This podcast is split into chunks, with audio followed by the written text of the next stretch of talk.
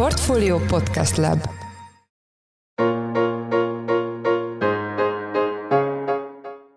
Ez az első Yard, a Pénzcentrum podcast sorozatának hetedik epizódja, mely Pados Gábor műkereskedőről szól. A szombathelyre első generációs értelmiségi családba született Pados életét már a kezdetektől végig kíséri a művészet.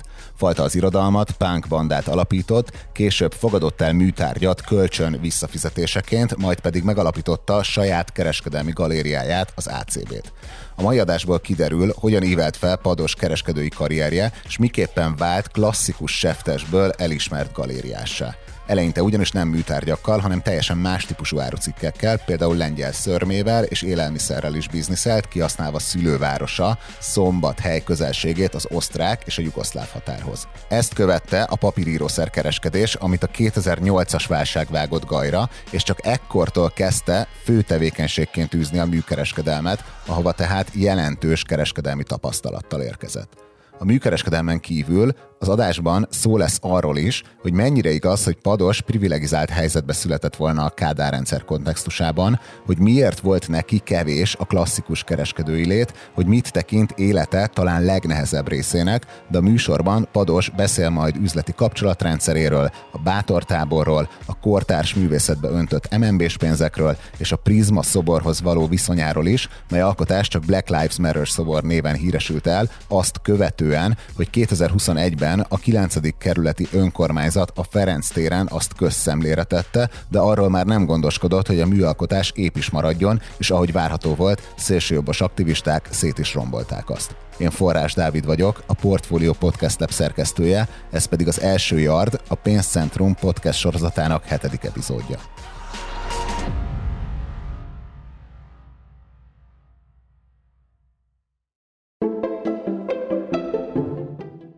Pados Gábor 1966. február 3-án született, ahogy a bevezetőben is említettük, Szombathelyen. Gyerekkorát is itt töltötte, viszonylagos jólétben, szülei ugyanis állami vállalatok középes felsővezetői voltak, ugyanakkor elmondása szerint erős túlzás erről azt gondolni, hogy egyfajta elit környezetben nőtt volna fel.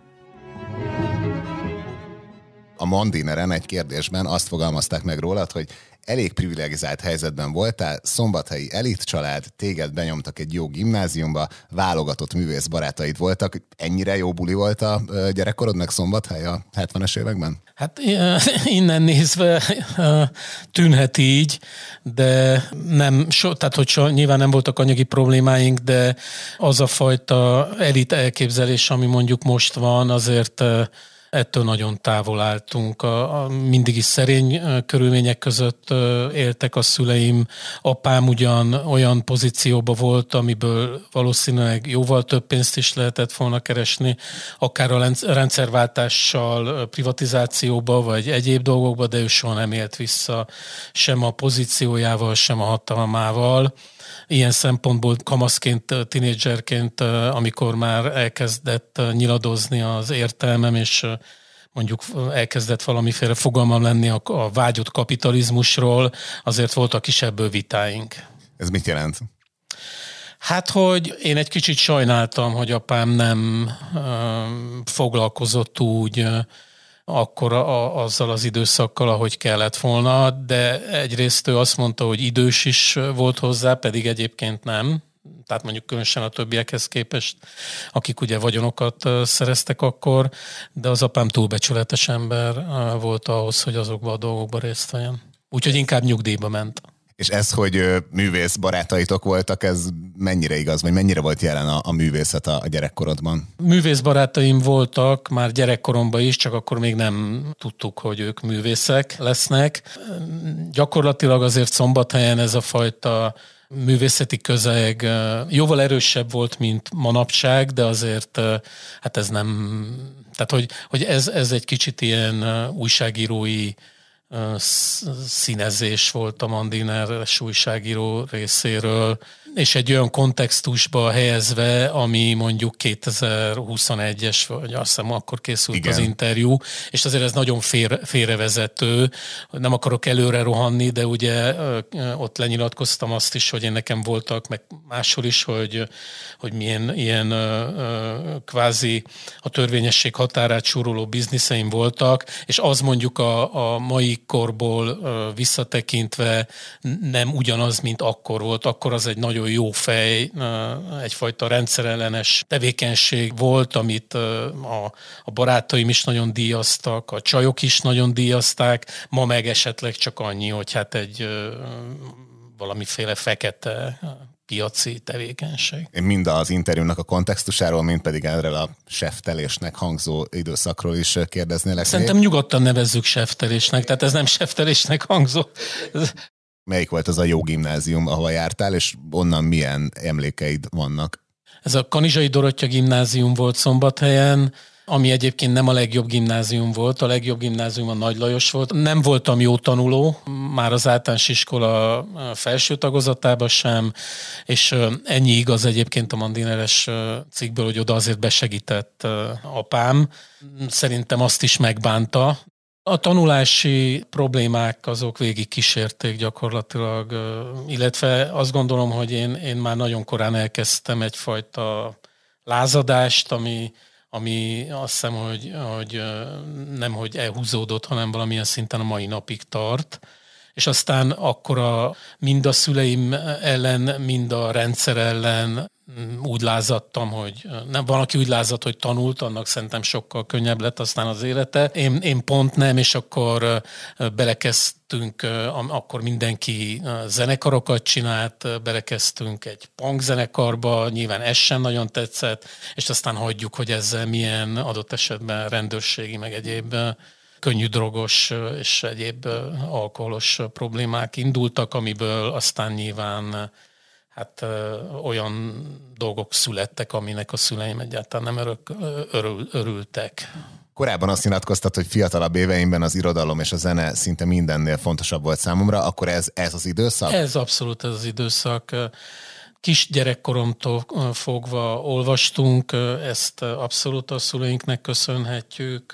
Múltak az évek egyre inkább olyan irodalom felé, vagy olyan olvasni, olvasni való felé mentünk el, ami, amitől aztán én azt gondolom, hogy sikerült egy olyan alapművetséget összeszednem, ami, ami nagyon sokat segített aztán a, az életben.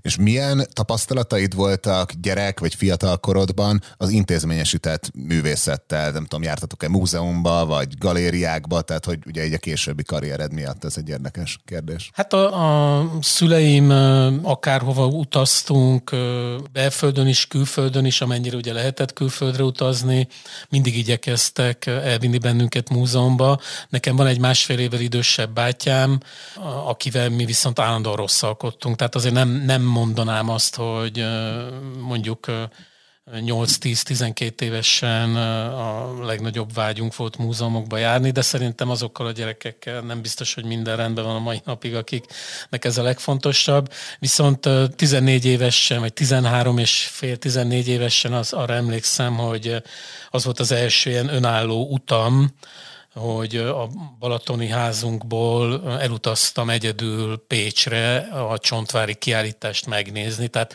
akkor már azért érdekelt a, a képzőművészet. Gyerekként felnőttnek kezdtem érezni magam azzal, hogy egyedül megcsináltam ezt az utat. Nagyon élveztem a várost, nagyon élveztem a vonatutat, és, és nagyon büszke voltam rá, hogy, hogy megcsináltam, és hát gyönyörű volt a kiállítás, és a lenyűgöző óriási csontvári képek előtt órákat ücsörögtem. Szóval egy, egy, egy nagyon jó emlék az életemben, igen. Érettségi után Pados nem tanult tovább, mely döntése sok szempontból a mai napig frusztrálja korábbi tanárainak tett vállalását megtartva újságkihordóként helyezkedett el, mely azonban nem biztosított neki megfelelő jövedelmet, egy előnye viszont volt ennek a munkának. A város méretéből adódóan hamar lehetett végezni vele, és a település határvárosi volta pedig lehetőséget is kínált arra, hogy jövedelmét seftelésből egészítse ki, mely lehetőséget Pados meg is ragadott. Kihagytam egyébként az angol nyelvtudást is, németül tanultam a gimnáziumba, és aztán annak hasznát vettem, mert hogy a, a, ezek a bizonyos üzletelések során dolgoztam a, a Balatonon is, ahol szükségem volt a németre, de hogy aztán ez, ez, hogy kihagytam az egyetemet, meg kihagytam az angol nyelv tanulást, ez egész életemben ennek a kínjait nyagom. Mindenkinek csak azt tudom a saját lányomnak is, aki most érettségizik, javasolni, hogy, hogy jobb tanulni, mert utána, ha lehet is karriert csinálni, jóval többe kerül, és most inkább nem ecsetelném, hogy milyen mennyi paranoiát és, és rettenet szorongást kell átélnem, hogy folyamatosan olyan közegbe vagyok, ahol hát nem annyira értem, hogy mit beszélnek. Szóval ez egy, ez egy külön téma, hogy ez, hogy ez milyen rettenet. De ezt gondolom az angolra vonatkozik inkább. Az angolra, és, és különösen a képzőművészeti szintére, ahol gyakorlatilag mindenki beszél angolul rajtam kívül. És akkor a, hol szerezted meg azokat a kulturális, meg tudományos referenciapontokat, ami alapján azt gondolom, hogy a legtöbben éljük az életünket? Én ezt mind a saját olvasmányokból, saját kutatásaimból, az érdeklődési körömből fakadóan. De egyébként én azóta sem tudok tanulni. Tehát, hogy, hogy én azt hiszem, hogy én nem tanultam meg tanulni, és ezáltal, tehát mondjuk angolul se kezdek el tanulni, miközben már hát tényleg nagyon-nagyon kellene. Bár mondjuk vannak, vannak akik azt mondják, például a, a moszkvai garázsnak az igazgatójával beszélgettem, és hát ott elgetett, hogy én vagyok a legjobb fej a világon, hogy nem beszélek angolul, de, de ő persze beszél, tehát...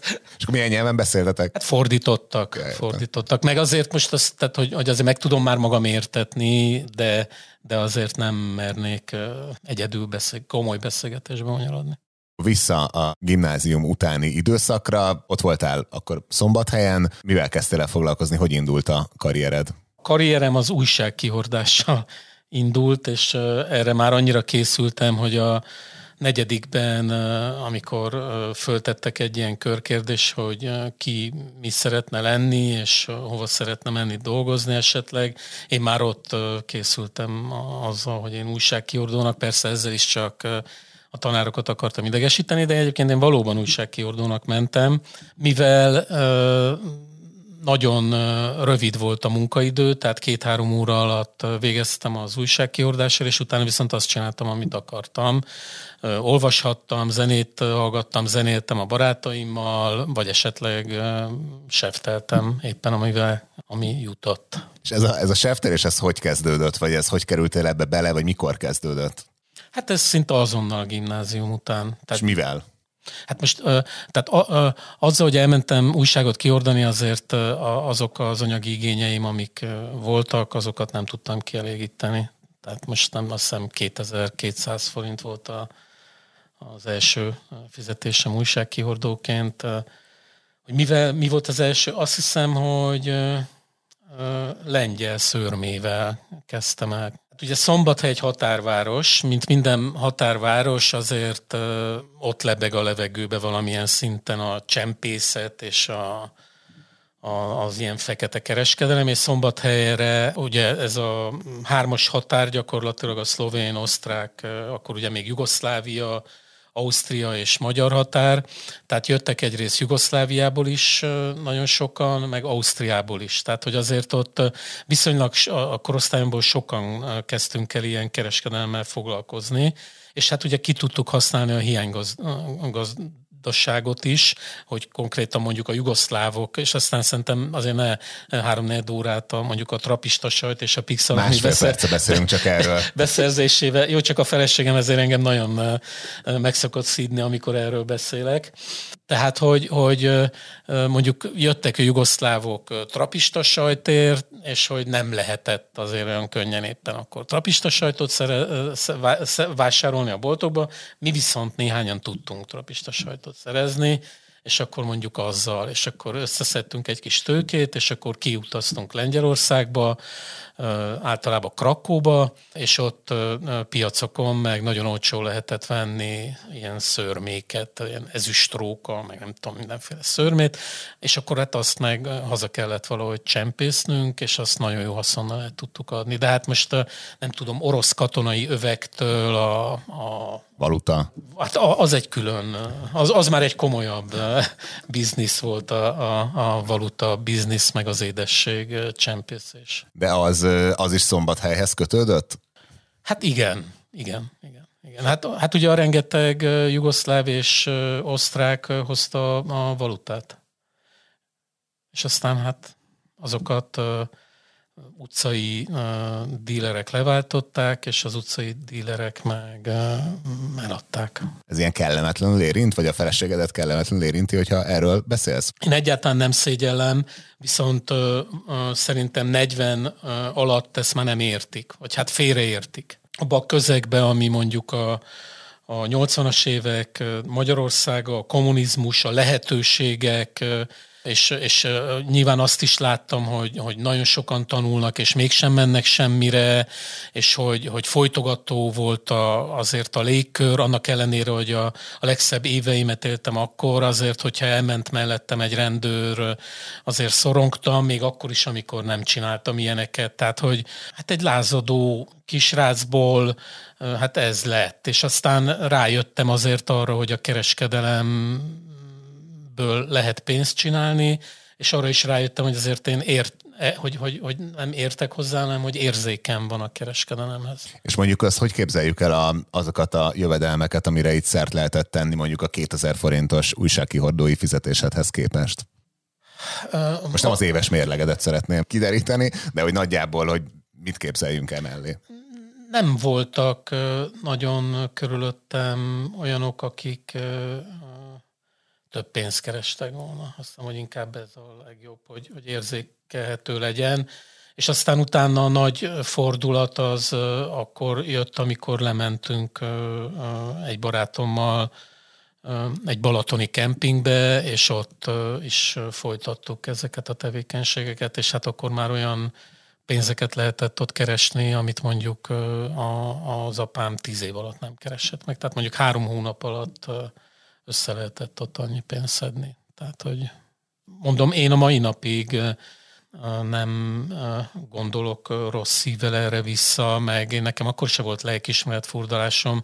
Folyamatosan amúgy is úgy éreztem, hogy a, az állam, amit mondjuk a tanárok képviseltek, az iskolapártitkára, a rendőrség, ezek, hogy, hogy ezt valahogy így bosszulni kellett.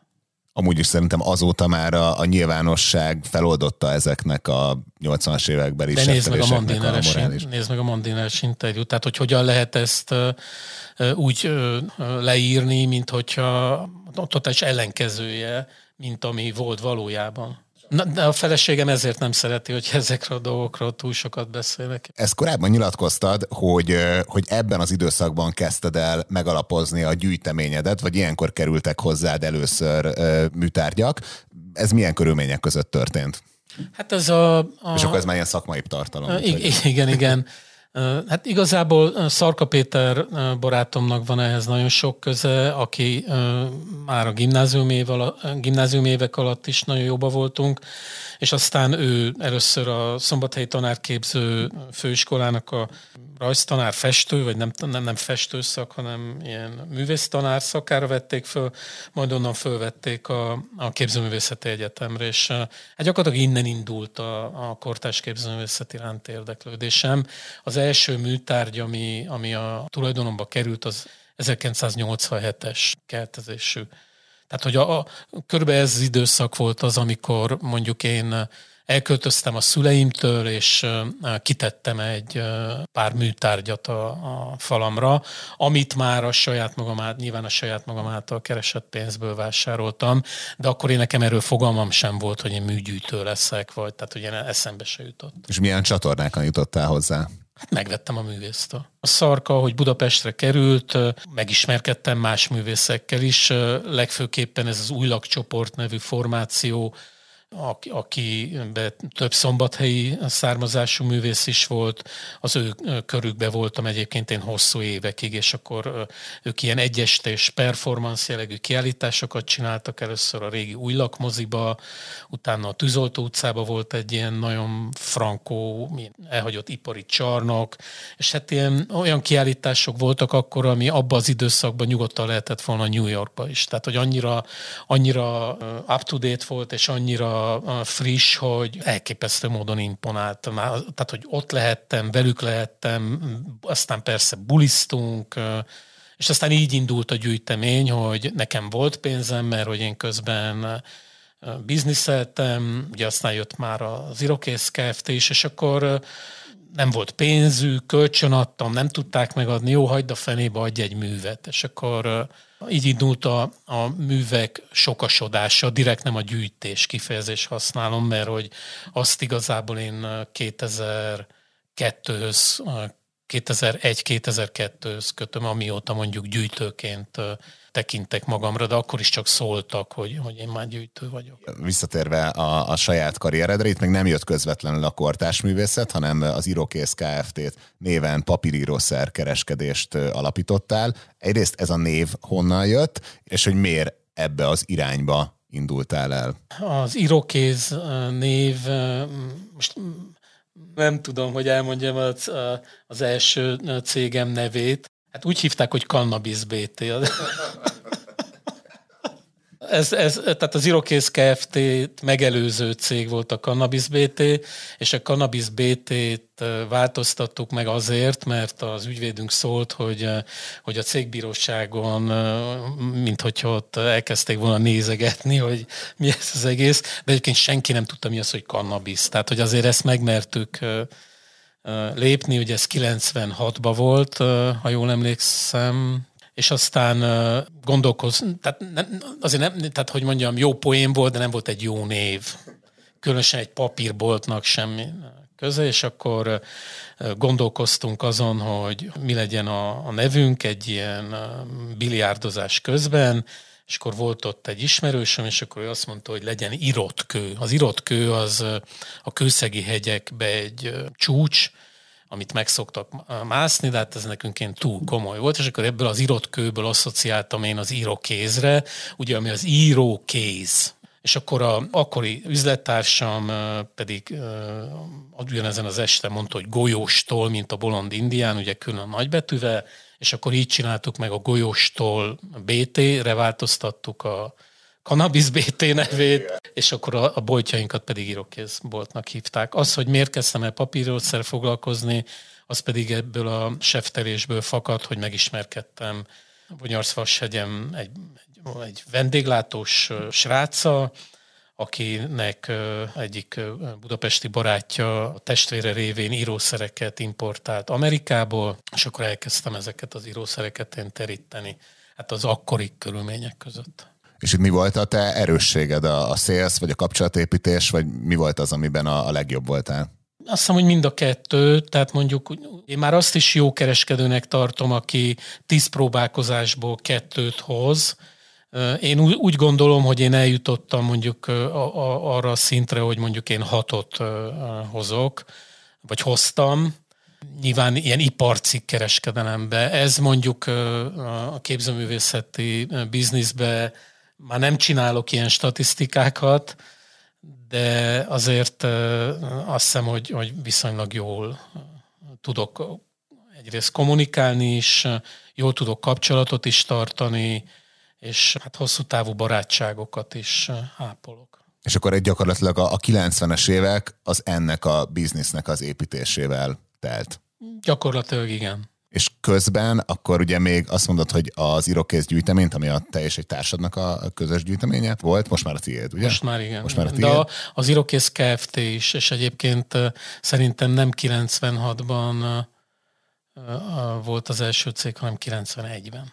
És akkor ez egy, ezt a gyűjteményt akkor közben még nem építetted, hanem csak egyre inkább tettél szert különböző művészeti tárgyakra? Hát gyakorlatilag úgy alakult, hogy már tele voltak az irodák falai, a lakásaink falai, és akkor már így, hát így kerülgettük a műveket, nem tudtunk hová rakni őket, nem volt, nem raktár, eszünkbe sem jutott. És aztán ugye ennek úgy lett egy kvázi intézményesítése, hogy a Szoboszlai Jánossal ismerkedtem meg, aki akkor a, a Dunai Városi Kortárs Intézetnek volt a vezetője.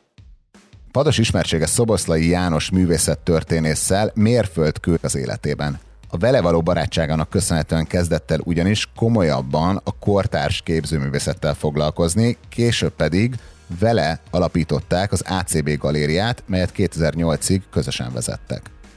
Az ACB galériát vele is csináltuk közösen.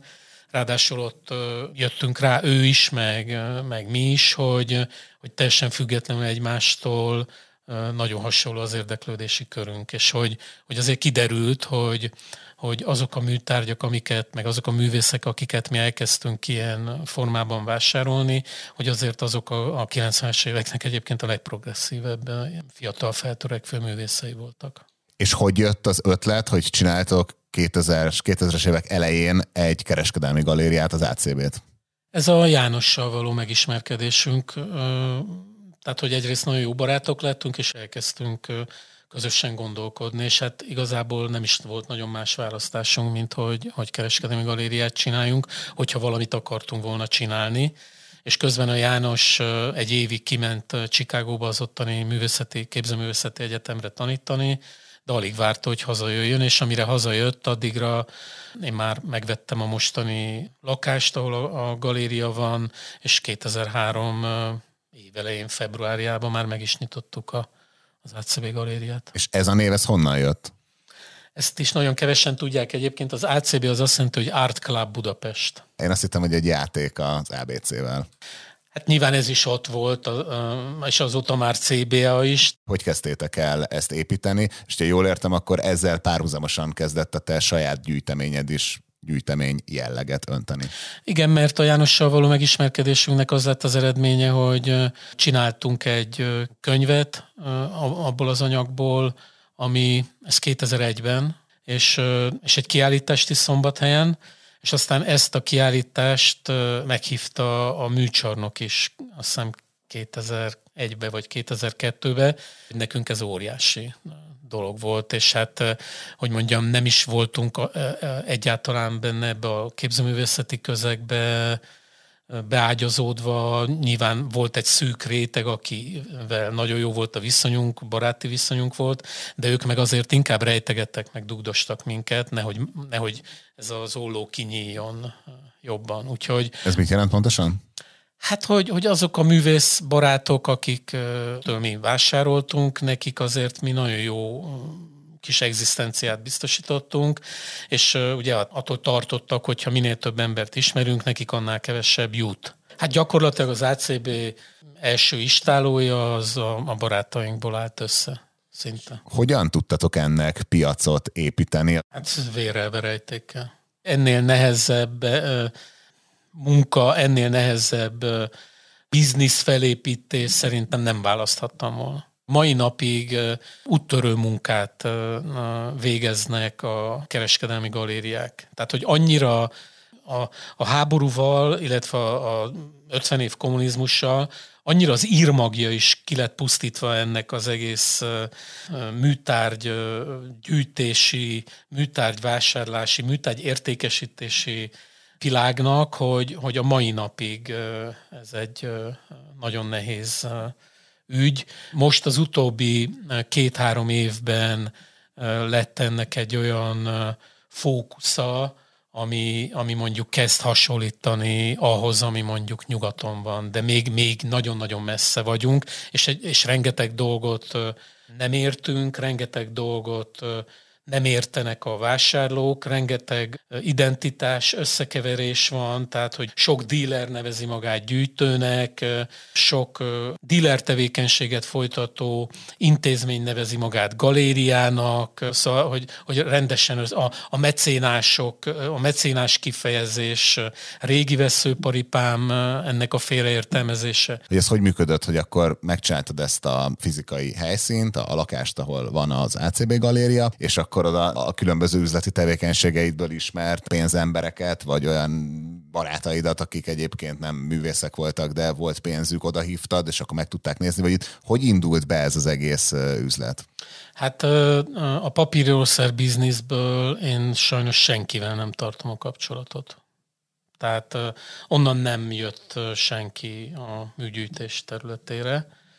Igazából most kezdjük onnan, hogy 2003-ban szerintem úgy egy kezemen meg tudom számolni, hogy egyáltalán hány vásárló vagy kortás műgyűjtő volt egyáltalán. tehát ugye már néhány galéria volt, de hát abból se volt túl sok, talán a Várfok, a Deákerika, a Dovin, ami azóta megszűnt a tulajdonos sajnálatos halála miatt, tehát, hogy nagyon kevés, nagyon kicsi volt eleve a, a piac is, nagyon kevés volt a szereplő, és hát azok, azon a néhány érdeklődőn marakodott mindenki. És akkor ugye a, nem is én vezettem a galériát hat évig, hanem a János, mert az én, én mellette még csináltam a, az Irokész Kft-t is. Én, én 2009-ben vettem át a, az ACB-t. Hát, hát egyszerűen elindultunk, ilyen iszonyú, nagyon-nagyon nehéz időszak volt hát nyilván alapköltséggel is, tehát hogy ilyen nagyon picibe ment minden, szerencsére nem kellett mondjuk engem is, meg a családomat eltartani a galériának, a, a János, Jánossékat eltartotta, de hogy nem, nem kellett pénzt betennünk folyamatosan, de hogy nem is nagyon fejlődött. Tehát, hogy ilyen alapjáraton ment, el, eljártunk vásárokra, amiket nagyon-nagyon nehezen kuporgattunk, kup, tudott összekuporgatni a galéria, és hát azért egy, egy-két olyan vásárló volt, aki viszont hát így nagyon szerette volna, hogy fejlődjön ez a galéria, és azért az ő, az ő vásárlásaikkal, vagy az ő támogatásaikkal azért több vásárra is el tudtunk menni. Tehát, hogy ezek, ezek voltak ezek a kezdeti évek, ami, amikre nosztalgiával gondolok vissza, de tényleg nagyon nehéz elmondani, hogy ez mennyire, és, és hogy, hogy ezt mennyien unták meg, és hagyták, hagyták abba is közben.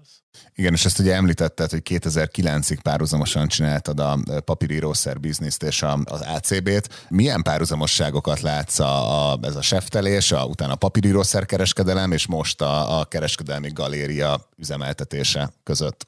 Hát a legfontosabb párhuzam, hogy, hogy mindegyik mögött én vagyok és hogy mindig van egy olyan drive bennem, amivel igyekszem kimaxolni a, a dolgokat. Tehát, hogy az Irokész Kft vel is az volt, hogy 100 forinttal indítottuk el, és amikor felszámoltuk magunkat, akkor 3 milliárdos volt az árbevétel. Az ACB-be is már 13-an dolgozunk, és kutatólabort vezetünk, vagy működtetünk, könyveket adunk ki, tehát hogy, hogy, hogy egy olyan tevékenységet folytatunk, ami egyáltalán itt Közép-Kelet-Európában szerintem nincs is nagyon rá másik példa.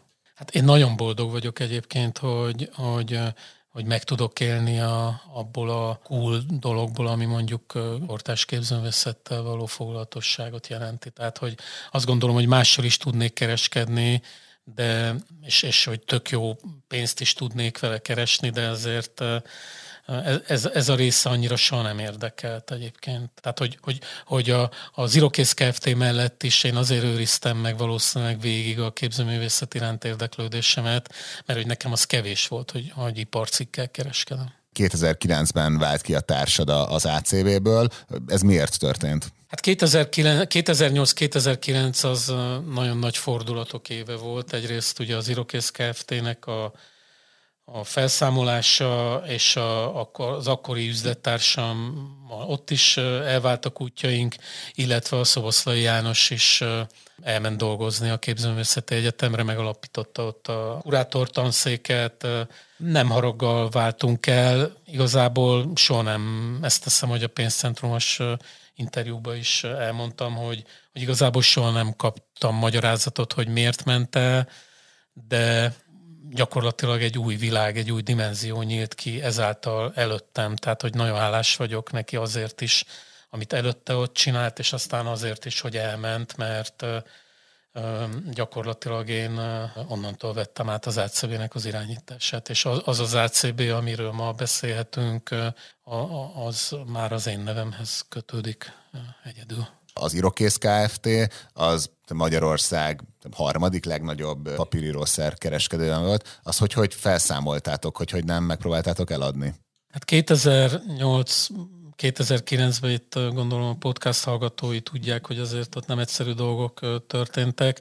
Hát gyakorlatilag nekünk 2009 első negyedévében 40%-kal visszaesett az árbevételünk, tehát hogy olyan cégeket szolgáltunk ki, mint a MÁV, Posta, Malév, és ezek a cégek gyakorlatilag egyik pillanatról a másikra leállították az ilyen jellegű beszerzéseiket. ráadásul biztos meg lehetne nevezni ezek közül valamelyiket, amelyik meg ráadásul nem is fizetett. És hogy, hogy hát több százmilliós kintlévésőgeink keletkeztek. Ezek a klasszikusan a válság miatt ment tönkre. Nagy százalékban igen, és a többibe pedig a saját problémáink. Tehát, hogy nem egy szép időszak, egy birodalom, amit fölépítettünk 20 év alatt, ott gyakorlatilag én egy rossz faxgéppel szálltam ki belőle. Ez akkor egyértelmű volt, hogy akkor minden tojásodat egy kosárba beletéve, akkor mész a képzőművészet iránt? Gyakorlatilag én egy pillanatig nem gondolkodtam ezen. Tehát, hogy, hogy abszolút ezzel is szerettem volna foglalkozni. Ráadásul mondom, a János szinte ezzel egy időbe lépett ki, tehát, hogy ott valakinek át kellett venni a, a stafétát, úgyhogy én nekem ezt gurította az élet, a sors, és nem mondom, hogy nem tartottam tőle, pontosan az olyan hiányosságaim miatt, amiről már az előbb beszéltem, de hogy uh, úgy volt is hozzá kedvem. Ugye ezt korábban nyilatkoztat pont a pénzcentrumnál, hogy amikor 2009-ben történt ez a kiválás, akkor gyakorlatilag ketten voltatok, most pedig már mondtad ugye, hogy 13-an vagytok. Ez most hogy néz ki a galéria működése? A művészek terén a, a magyar neovangárdig nyúlunk vissza, az iparterv generációig, Bakimre, Nádler, Hence Tamás, Ilona, ezek a nevek, nem mindegyikkel foglalkozom, csak hogy jobban beazonosítható legyen. És hát a, a legfiatalabb adott esetben olyan művészig, aki még nem is végzett az egyetemen. Tehát, hogy a, a szakmai művészeti szempontból ez a spektrum, és hát igyekszünk mindig a lehető legprogresszívebb részét képviselni.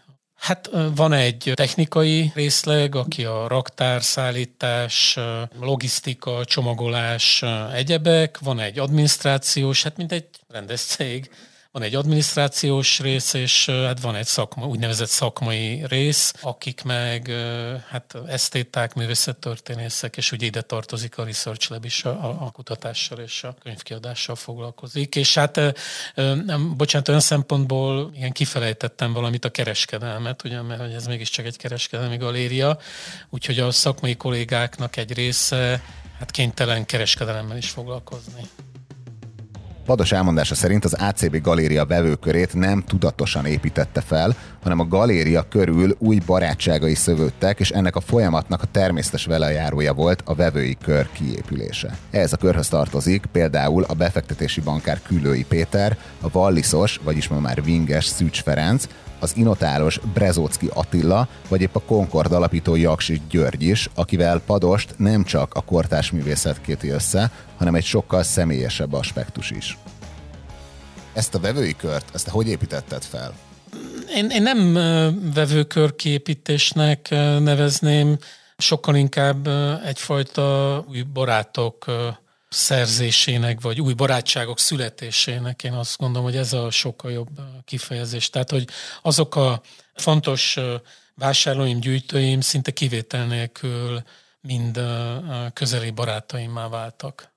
Elsőként a Külői Pétert mondanám, aki egyébként ráadásul nem is gyűjtő, meg nem szereti, hogyha gyűjtőnek nevezik, és valóban nem is erről a leghíresebb, hanem hogy mondjuk a Tét Modernnek a komitének a társelnöke, meg a Bátortábor alapítvány, a Bátortábor aukcióknak, tehát hogy a Péternek a, a barátsága nekem nagyon fontos, aztán a Szücsferi barátom, aki a Ing ZRT-nek egyik vezetője, aztán újabb Brezócki Attila, olyan érzékeny művészetek iránt érdeklődő emberekből váltak a szemem előtt műgyűjtőké, ami, ami egy, egy fantasztikus dolog, és valószínű, hogy egyébként ezek a sztori valamilyen szinten regénybe illően, illőek lennének, hiszen a semmiből nőtte ki magát egy új gyűjtő generáció, mert hogy hát ugye ezek azért eltűntek. Legendás uh, sztorik vannak a városban uh, az ACB-s bulikról,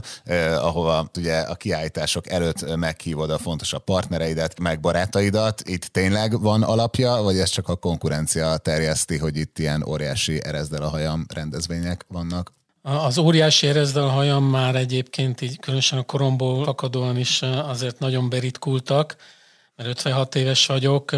Nem mondom, hogy nem voltak itt jó bulik, de hát azért ez a jó ízlés határain belül maradtak mindig. Most is egyébként ezeken a bizonyos preview-kon megvendégelem tisztességesen a, a, azokat a barátaimat, akiket oda elhívok, tehát van terülyasztalkám, amit mindig különös műgonddal válogatunk össze, és hát kiváló borok. De hát azt hiszem, hogy ez csak Magyarországon különleges dolog a világ összes galériájába. Ez teljesen természetes, hogy, hogy azokat a, a vásárlókat, műgyűjtőket, akik egyébként euró 10 ezereket vagy milliókat költenek el, hogy azért az a minimum, hogy mondjuk nem kövidinkával kínálják meg.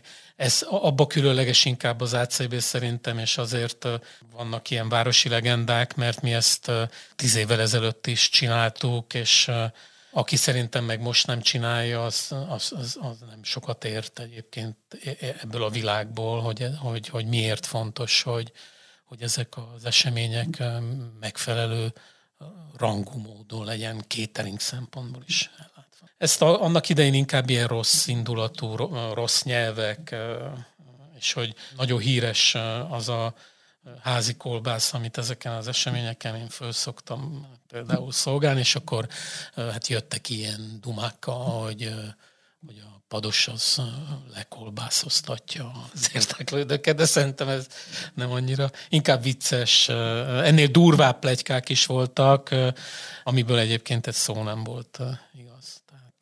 De az igaz, hogy azért voltak olyan események, amikor nem tudom, hajnalig beszélgettünk, ittunk, esetleg hangoskodtunk is sajnos. Ebbe a szakmában Magyarországon nagyon kevesen jönnek kereskedelmi háttérből, tehát hogy itt művészettörténész, sok, sok galerista például művészettörténész, és a, nem merítkezett meg előtte semmilyen módon a, a kereskedelem vagy az üzleti világba, és akkor de hogy, hogy szerintem ez is túl van misztifikálva. Szerintem egy, egy bizonyos idő elteltével azért, hogyha valaki egy kereskedelmi tevékenységet folytat, valamilyen módon bele kell rázódnia, különben hát nem tudja túlélni.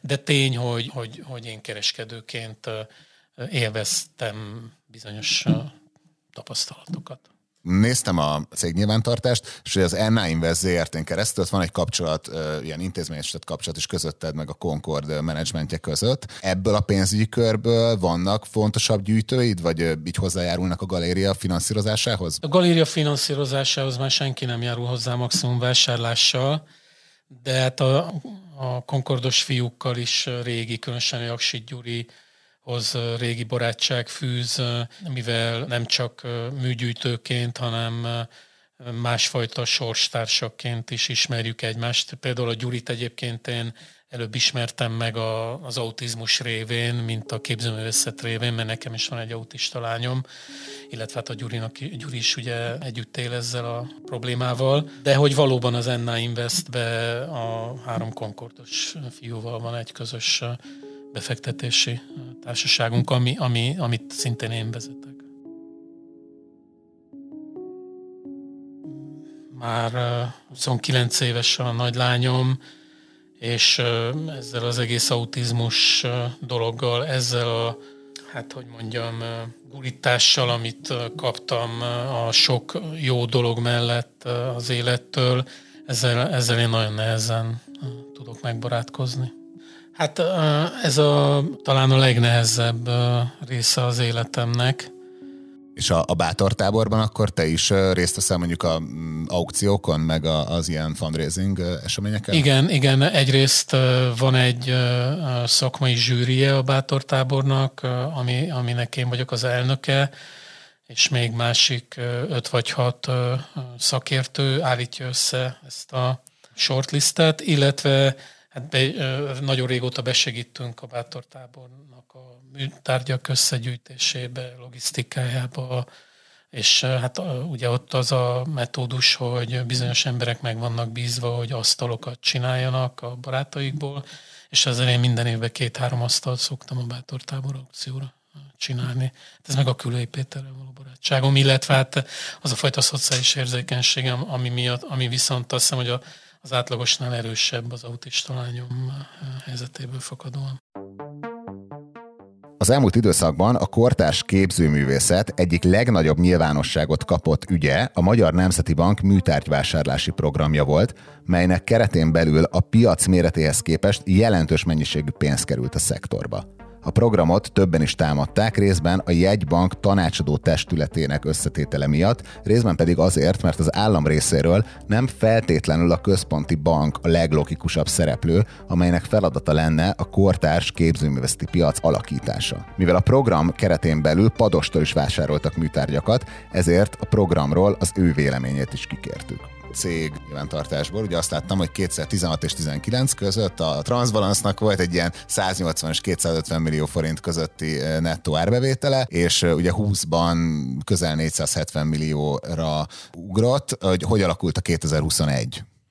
Eh, most ugye az lenne a logikus válasz, hogy hát drámaian visszaesett a forgalmunk, mert hogy a Nemzeti Bank nem vásárolt, és sok rossz, rossz akarom egyébként aki már esetleg látja a 2021-es árbevételt, az nagyot fog csodálkozni, mivel nem tudom pontosan a szám, tehát nem, nem százszerékos számot fog mondani, de szerintem magasabb árbevételünk lett, úgy jelentem, hogy egy darabot nem vásárolt a Nemzeti Bank, és akkor arról még nem is mondok egy szót sem, hogy idén az első negyed évben bőven übereltük már a tavalyi egész éves árbevételünket, és szintén nem volt Nemzeti Bank vagy nem erre gondoltál, én vagyok de, paranoiás? Teljesen, de hogy is, hát teljesen jó helyen kapizsgálsz. Ez lett volna a kérdésem, mekkora része volt a felfutásban az MNB kortárs vásárlási programjának? Igen, tehát a Nemzeti Bank 2020-ban nagyon szépen vásárolt az ACV galériától, 2021-ben sajnos nem, és 2022-ben sem, viszont minden tisztelettem és respektem a Nemzeti Banké, már a, a, a, ami ezt a tevékenységét illeti, a többi tevékenységét nekem nem... A kamatpályát azt nem tudod megítélni. Min, minősíteni, meg nem is nagyon értek nyilván hozzá, csak ilyen átlagos józan paraszti észre de hogy én azt gondolom, hogy a Nemzeti Banknak oroszlán része van abban, hogy a, a magyar kortás képzőművészet iránt jóval nagyobb lett az érdeklődés. De ugye az egyik kritikája ennek a, a programnak az az, hogy a tanácsadó testület összetételében ugye ott ült Spengler Katalin, akinek személyesen is, mint gyűjtő, van érdeke abban, hogy milyen műtárgyakat mennyiért vesz meg a Nemzeti Bank, és hogy ezekről a kritikákról mit gondolsz, hogy erre nem kellett volna jobban figyelnie a, a, jegybanknak, hogy ha már indít egy ilyen programot, akkor, akkor tényleg csak olyan embereket kérjen fel a tanácsadó testületbe, akiknek nem származik ugye a saját érdekük abból, hogy milyen műtárgyakat vásárolnak meg. Tudsz olyan tanácsadó testületről bármilyen szakmában egyébként, amit ne, lehetett volna kritizálni? Ez az egyik. A másik, aki ismerné Spengler Katalint és a, a férjét Somlói Zsoltot, nem hiszem, hogy valahogy is rászorulnák egyébként arra, hogy bármilyen módon így próbálják megoldani, hogy az ő gyűjteményük többet érjen. Ezer más módon és ezer más síkon csinálják ők, amit csinálnak ebbe a szakmába, és nekik is nagy respekt. Tehát, hogy én ezt bocsánat, nem, nem, ha rólam mondanák, akkor is visszautasítanám, de ezt az ő esetükben is nyugodtan mondhatom. Nem gond, ja, és bocsánat, még egy, hogyha csak múzeumi szakemberek lettek volna a zsűribe, akkor azt kritizál, ezt is lehetne kritizálni. Én kifejezetten örülök annak egyébként, hogy, hogy nem csak múzeumi emberek voltak, a, a, a, vagy vannak, a, most, most már csak múzeumi emberek vannak, bár most sem, de hogy én azt gondolom, hogy sokféle zsűrit össze lehet állítani. Ez, ez a zsűri, ugye ez a, a Fabényi Júli, a, a Keserű Katalin és a, a Spengler Kati beleköthetetlen.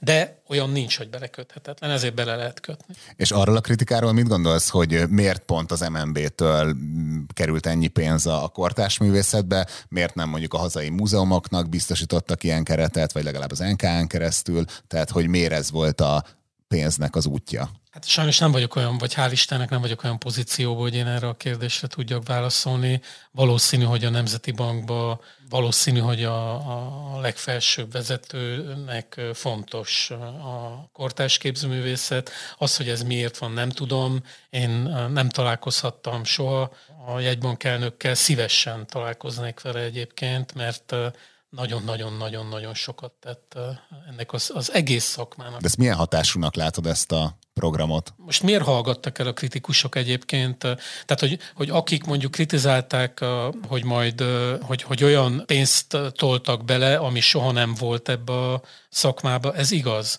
De hogy most akkor arra mi a válasz, hogy mondjuk a, az árbevétele ezeknek a galériáknak nem esik vissza? Tehát, hogy azért ez egy olyan tőkeinekció, ami szerintem nagyon jó helyre ment, és hát hogyha nem omlik össze a világ, amire azért sajnos egyre inkább van esély, akkor ez, ez szerintem tovább fog fejlődni, méghozzá olyan ütembe, amire én, én tényleg azt látom, hogy nagyon-nagyon kevés példa van. Tehát, hogy eleve van egy nagy fejlődés a, a közép-kelet-európai régióba, de szerintem Magyarországon, és ennek csak egy része egyébként az, hogy most mekkora, ára, mekkora árbevétele van, milyen árakon kelnek el művek, hanem hát ezekbe a, a komitikbe, a Pompidouba, a Tétbe, hát több magyar ül, mint az összes többi kelet-európai országból érkezők együttvéve. Szóval ez, ezek szerintem nagyon fontos dolgok, és ezeknek a hasznát szerintem még a jövőben még inkább megérezheti a, az egész magyar kortás képzőművészet. És bocsánat, még egy, a, tehát a Nemzeti Bank vásárlásai azok nem csak a, a galériáknak, meg ezeknek az adott művészeknek tett jót, bár szerintem szinte nem, nagy, talán egy galéria maradt ki ebből, olyan galéria, aki, aki én számottevő és jó galériának tartok, tehát nagyon sok érintett volt, és aztán az egész piac fellendült ettől. Hát most, de jó, de nem akarok már ennyit, nem, ezért is meg fogom kapni majd a magamét, hogy én ennyit dicsérem a Nemzeti Bankot. Pados neve előkerült egy másik olyan ügyben, amely a kortárs képzőművészettel kapcsolatos, és amely szintén kitört a szektor hagyományos nyilvánosságából. 2021-ben Ferencvárosban az önkormányzat felállított egy Prisma elnevezésű, de csak Black Lives Matter szoborként elhíresült műalkotást, melyet szélsőjobbos aktivisták leromboltak. Ez szobor egyik példányának a tulajdonosa Pados, és egyébként ő képviseli a Prizmát megalkotó művészt, Szalai Pétert is maga az alkotás egy nagyon bonyolult szimbolika rendszerű, de hogyha most megpróbálnánk leírni, akkor egy a New Yorki szabadságszóval egy térdelő, szivárvány színű mása, aki a kezében nem az amerikai függetlenségi nyilatkozatot tartja, hanem egy Black Lives Matter könyv látható. Mi a kötődésed ehhez a műhöz? Hát több szálon is kötődök hozzá, de hogy eleve egy óriási tévedés kiavításával kezdjem, amiből egyébként az egész probléma fakadt, hogy ez nem egy köztéri mű. Az egy más kérdés, hogy köztérre tették ki, de a köztéri művek azok általában ott maradnak évtizedekre, évszázadokra, különösen, hogyha nem, nem tudom, négy-öt évtizedenként váltakozó politikai rendszerekbe élnénk. Tehát az egész köztéri szobor kérdésről nekem elég unortodox véleményem van. Én szerintem egyébként sokkal, tehát hogy én még, én még azt is jobbnak tartottam volna, hogy a, hogy a kommunizmusba épült szobrok egy, egy része is megmaradhatott volna. Hát egy összvér megoldás lett az, hogy szoborparkba helyezték ki őket, de nekem is mondjuk a tinédzser lányomnak, hogy megpróbálnám elmagyarázni mondjuk az egész kommunizmust, ami egyébként már most teljesen szürreális és érthetetlen a, következő generációknak, hogyha ott lenne mondjuk egy Lenin szobor a szombathelyi március 15 téren, ahogy már nincs ott. Nem, nem maga a szobor hiányzik, hanem, hanem hogy, hogy, hogy mindig eltakarítjuk a, a múltunkat, és hogy nem tudunk ezzel szembenézni, de ez szintén egy másik beszélgetés témája. Szalai Peti ACB-s művész, gyakorlatilag a diplomamunkája is hozzám került már 2008-ba, tehát hogy olyan régóta dolgozunk együtt, és a Peti egy egy nyughatatlan művész, aki ráadásul soha nem áll meg, vagy állapodik meg egy-egy műfajnál, vagy egy-egy technikánál, hanem mindig más dolgokkal foglalkozik. És hát ugye mi, mivel volt tele annó ez a sajtó, amikor ugye Amerikába, Angliába ugye voltak ezek a szobordöntések. Most ugye a szobordöntés, mint műfaj, azért szintén rengeteg kérdést vet föl. És most anélkül, hogy, hogy műelemzésbe kezdenék a Szalai Péter művével kapcsolatban, ez nyilván egy provokáció volt. De hogy ennek is most sorolhatnám egyébként a művészettörténeti dolgokat, most nem, nem jut eszembe, tudom én, műtárgyakat, amik azért jöttek létre, hogy, hogy provokáljanak, de aztán hát adott esetben megváltoztatták a, az egész képzőművészetet. A Szalai Peti alapvetően nem foglalt állást, de bárki érezhette úgy, hogy megsérti. Ugye? Tehát, hogy ne, nem csak a, a szélsőjobbosok, hát azért egy szabadságszobrot letérdeltetni, azt gondolom, hogy ez a liberális Amerika számára is lehet, vagy a liberalizmus rajongók számára is lehet egy sértés.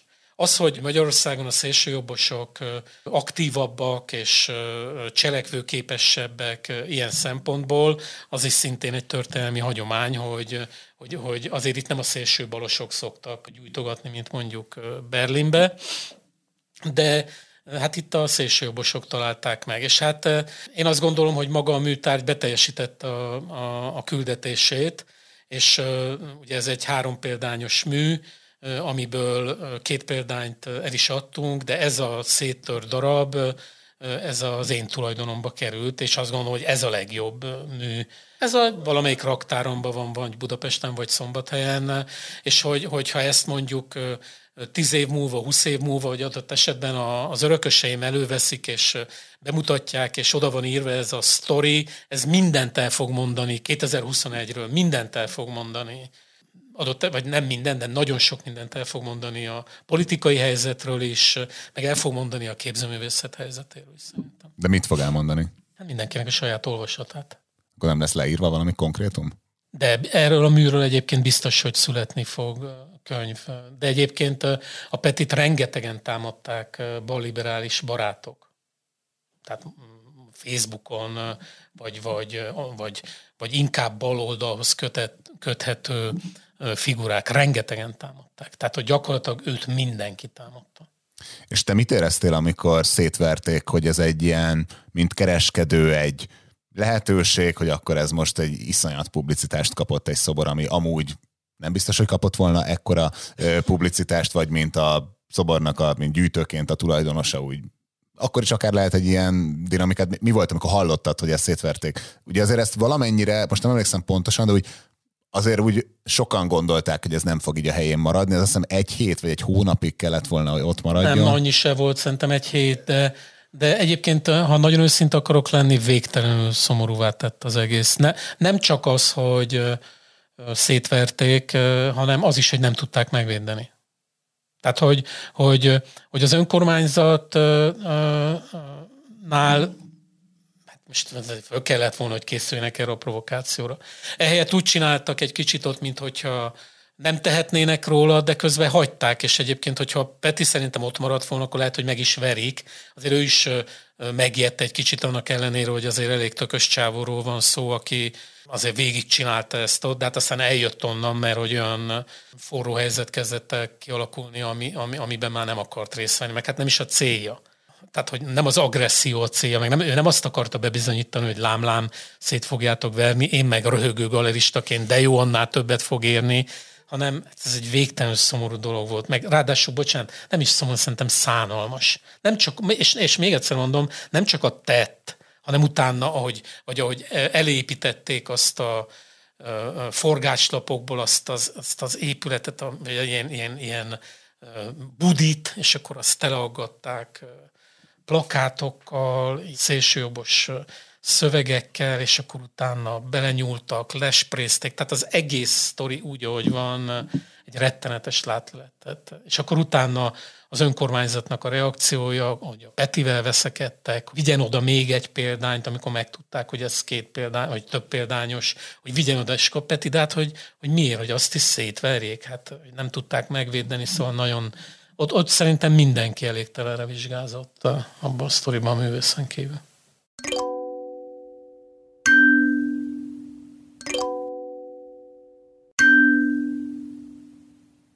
Így a záróblokkhoz érkeztünk. Így hol tartasz a karrieredben a saját értékelésed szerint? Örülnék, ha 40 éves lehetnék, de érzem egy kicsit a gravitációt, amit uh, uh, azt hiszem ebbe a korban már teljesen normális, hogyha elkezd érezni az ember. de ez nem azt jelenti, hogy, hogy nincsenek további nagyra törő tervek, amik nem rólam, inkább az ACB-ről szólnak. Igazából a, az én karrierem azt gondolom, hogy az, az jó lenne, hogyha inkább már egy kicsit kevésbé fontos lenne, hanem magának az ACB-nek, mint brandnek a karrierje kellene, hogy még magasabbra, még nagyobb nemzetközi szintekre törjön. Én szeretném, hogyha az ACB még az én életembe mellőzhetetlen nemzetközi galériává válna. Én azt gondolom, hogy ezen a legjobb úton vagyunk. Sokszor ilyen interjúkban elkövettem azt a hibát, hogy szerénykedtem, és itt az elmúlt években kezdtem azon gondolkodni, hogy nem akarok szerénykedni, így viszont majd mindenki nagyképűnek fog nevezni, de nem baj. Én azt gondolom egyébként, hogy az ACB az egy top kelet-európai galéria, és én azt gondolom, hogy az egész európai kontinensen is egy, egy komolyan jegyzett galéria, a, a, és hogy, hogy innentől kezdve már csak egy, egy, egy lépés, hogy, hogy ez a tengeren túron is látszódjon.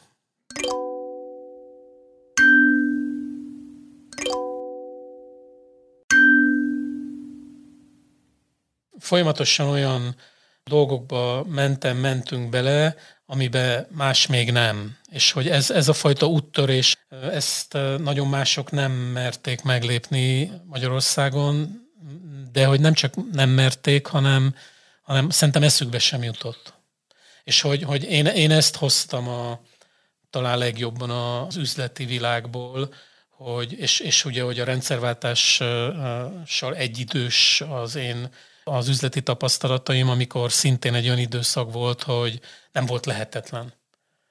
Tehát, hogy egy, igazából egy nagyon szerencsés generációnak vagyok én a tagja, aki még megélhette a rettenetes kommunizmust, megélhetett egy eufóriát a rendszerváltással, és megélhetett egy, egy olyan környezetet, amikor ugyan nagyon kemény vadkapitalizmus volt, viszont hát rengeteg szűz terület. Szóval azért ma sokkal nehezebb érvényesülni, ma sokkal nagyobb képzettség és fantázia és kreativitás kell ahhoz, hogy valaki nagy karriert, vagy, vagy jelentős karriert tudjon befutni. De, de szerintem ma sem lehetetlen. És a szerencsének milyen szerepet tulajdonítasz? Ezt minden, mindenkitől megkérdezik egyébként, és, és mindenki ugyanazt fogja mondani, amit én, hogy nagyon nagy szerepe van a szerencsének egyébként. Nem mindenki mondja ezt.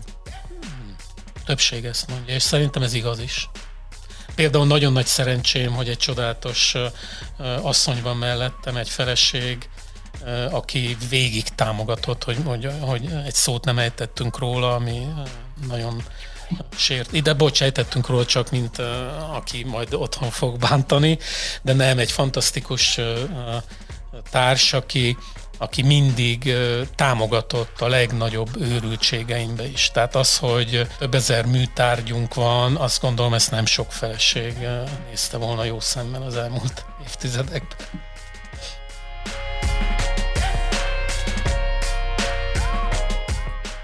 Ez volt az első Yard, a Pénzcentrum podcast sorozatának hetedik epizódja, mely Pados Gáborról szólt. Ha tetszett, mindenképp iratkozz fel az első Yard podcast csatornájára a Spotify-on, az Apple Podcast-en, a Google Podcast-en, vagy bárhol, ahová a podcastjaidért jársz, így biztos nem maradsz le az első Yard következő részeiről.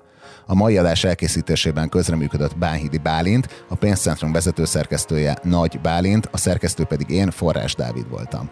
Új adással egy hónap múlva jelentkezünk, addig is javaslom, hogy hallgassd a Pénzcentrumot kiadó Portfólió csoport többi podcastjét, például a napi hírelemző műsor Portfólió checklistet, vagy a portál többi műsorát a Portfólió podcast csatornáján. Ha olvasnál is gazdasági pénzügyi híreket, akkor ajánlom figyelmetbe a pénzcentrumot és a portfóliót, a következő első yard epizódig pedig minden jót kívánunk. Sziasztok!